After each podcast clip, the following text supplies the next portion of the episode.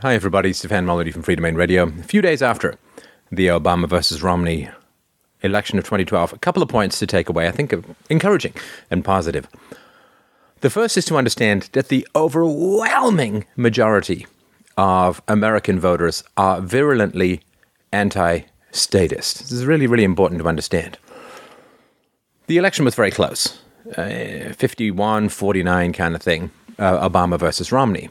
Now, the important thing to remember is that the Democrats get vast amounts of money and bodies in the booths from the public sector unions. And if you take away that advantage and that clear conflict of interest advantage for the Democrats, you can see just how overwhelmingly pro freedom and pro market and anti state the US general population really is. The public sector unions are going to vote for the candy ass Santa Claus who's going to shove as many treats down their chimneys as their chimneys will stand. And so they're going to go with Democrats, and that's what they've traditionally done. There are poor and minorities who traditionally have voted with Democrats for a variety of reasons, not least of which not having a lot of cultural history with laissez faire capitalism and the Western Greek Roman Enlightenment tradition. But if you take away those aspects of the voting record, then you can see that the vast majority of people want to have small government and free market. And even the polls suggest, uh, in fact, the polls seem to be quite sure and certain that over 55% of Americans believe that the government is doing too much. And so, if you take away the people who are simply voting on their own economic interest, there are massive amounts of people who are anti parasitical. Now, the fundamental error I think that the Republicans have made is twofold. One, of course, is that they have uh, crumbled to left wing pressure, to the general veering towards the left that has been going on for the past two or so generations.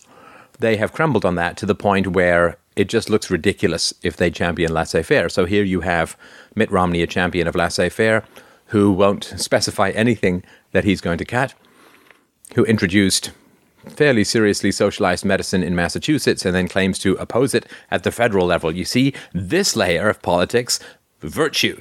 This layer of politics, evil. I mean, it's it's an embarrassing and ridiculous argument to have. And so the Democrats uh, have taken the ground of, you know, free crap for everyone at the expense of the unborn.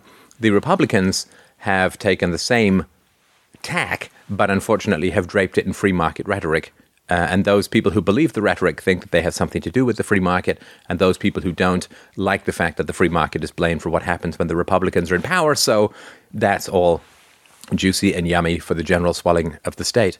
That's the first. Now, the second issue that the Republicans have is that they have uh, a problem with the parasitical class, with the people who use the state to lever the kidneys out of their fellow citizens at the point of a gun. Uh, they have a problem with the poor, and you can hear them, of course, complaining about, you know, the 48% or 47% of people who are on the net receiving end of government theft. Uh, but of course, when somebody who says that welfare for the poor is a bad idea then talks about increasing military spending even beyond what it is now, which was Romney's platform, I mean, that strikes against the moral nerves of the US society at, at two levels. The first level, of course, is that Americans are war weary. It's something that isn't really talked about, but uh, everybody knows that it has had an effect on the economy. Uh, everybody knows somebody who knows somebody who's uh, been negatively affected. And remember, the couple of thousand dead that we see is one tenth of what who, people who've actually been killed or injured, um, not on the battlefield. I mean, guns and tanks and grenades are just dangerous things to have around, even if you're not lobbing them at people. And so the war weariness of Americans and what the Democratic demagogues have stoked for the past generation or two, which is the hatred and fear of the rich, those combined. So when you hear Republicans talking about the problem is the welfare for the poor and we need to increase military spending, what they basically hear is that we don't like poor parasites, we want to increase spending on rich parasites, i.e., those who are benefiting from the military industrial complex. And so there really wasn't much of a fight if the Republicans had taken a stand, uh, and even, but if, if to take a stand on, on free market and property rights and um, the non aggression principle at any level, to take a stand on that is to repudiate and attack both past Republican policies of the past 40 years and current Republican policies that have recently been enacted or are being proposed. So, for instance, social spending, like spending on social programs and entitlement, goes up faster when the Republicans are in power. So then to turn on those and say that these are violations of moral rights and so on, I mean, it's just ridiculous. You would actually ha- you would have to break with the party completely, and therefore you wouldn't have access to the funding. So I don't want to hash it out too much. Uh, I think it's um, it's a good thing that Obama's in power because it seems unlikely that the system's going to last, at least in its current manifestation, for too much longer. And so I think it's good to have a lefty in power when the shite hits the fan. Only Nixon can go to China, right? Only the virulent anti-communist can go and create detente with China. And if you're on the left, then you can take on the public sector unions, which he may well have to do, particularly on the pension side. But if you're on the right, you can't. And so Thatcher went down for trying to control the uh, public sector unions in England. Uh, but here in Canada, because we had left wing liberals who cut government in the 1990s, they were able to take on those entitlements fairly successfully. So it's a good thing, in my opinion, that Obama's in power because he's the only one who can take on these entitlements. It is, of course, completely ridiculous that people who are massive net beneficiaries from state power get to vote for the expansion of state power. I mean, it's it's really like getting to vote for your own lottery ticket after the lottery is finished, or getting to vote for how much your lottery ticket is worth if and if you ever win. Uh, it's clear conflict of interest would never be allowed in the private sector. You would go to jail for doing this as an executive, but of course, it is called um, the virtue of democracy in the public sector.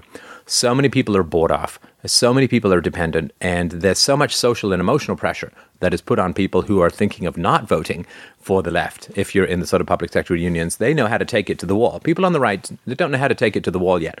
They don't know how to say to people, look, if you vote for the continuing economic deterioration of this country, our personal relationship is going to be in significant jeopardy people don't know. You, you create social change by putting your relationships on the line. You don't do it by pounding lawn signs and sending money to people. It's just nonsense.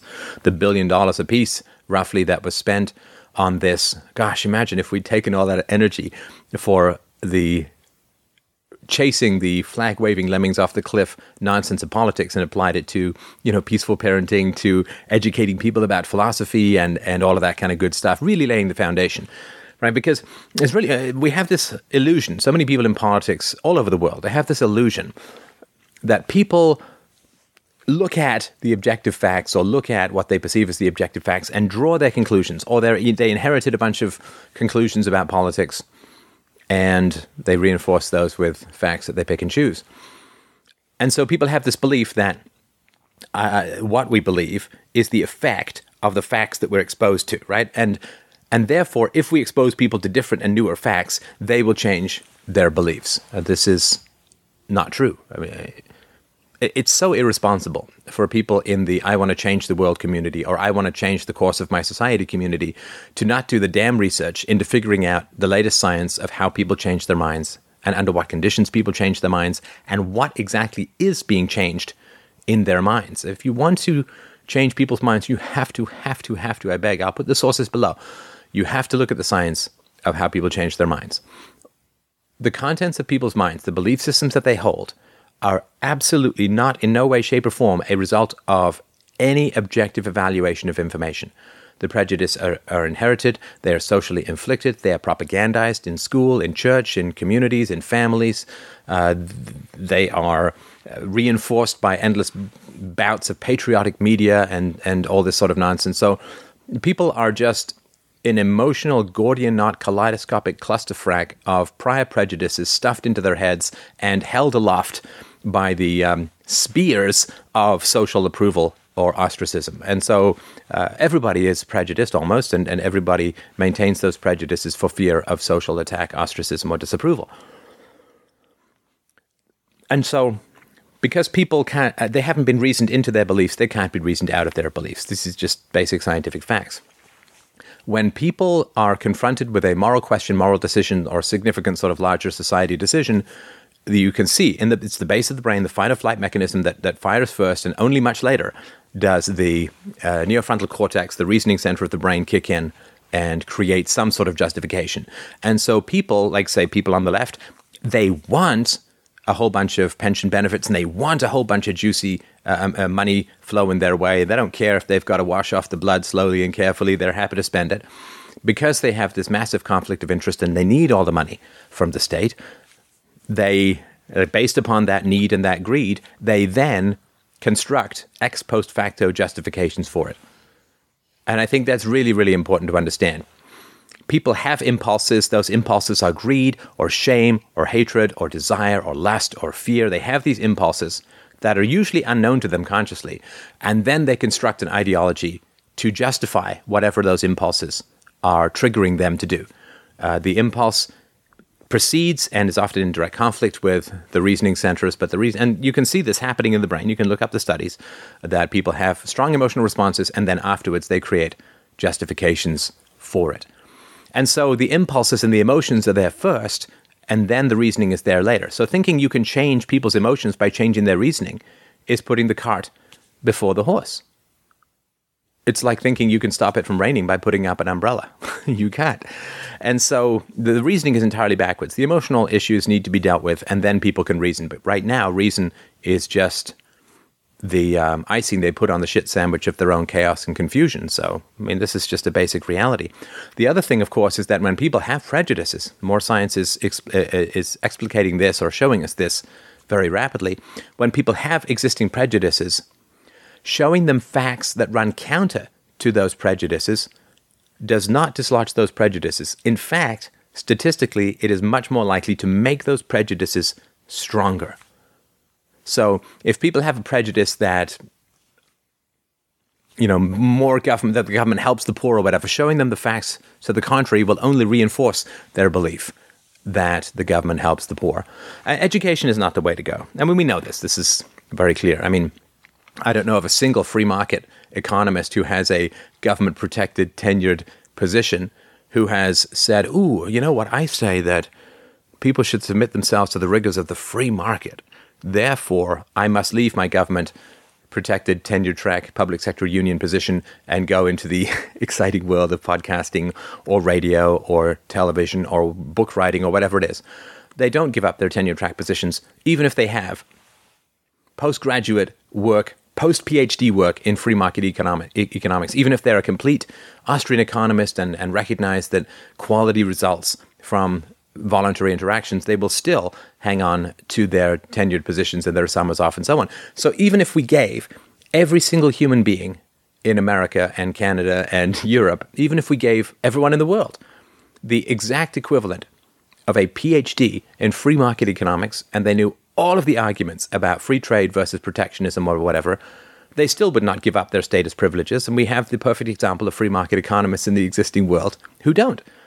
And so education is not going to work because people do not form their beliefs based on any reason and evidence. They form their beliefs based upon the ping pong, pin, ping ball bouncing off prior prejudices, traumas, susceptibilities to propaganda, emotional volatility, and fear of ostracism. And so uh, that's not going to work. This is why we have to recognize it's a multi generational process. I really, really beg everyone look into the science, look into the facts, stop wasting your time on politics, and start spending your time wisely and productively. Stop being the rabbit that runs all over and never gets to the finish line.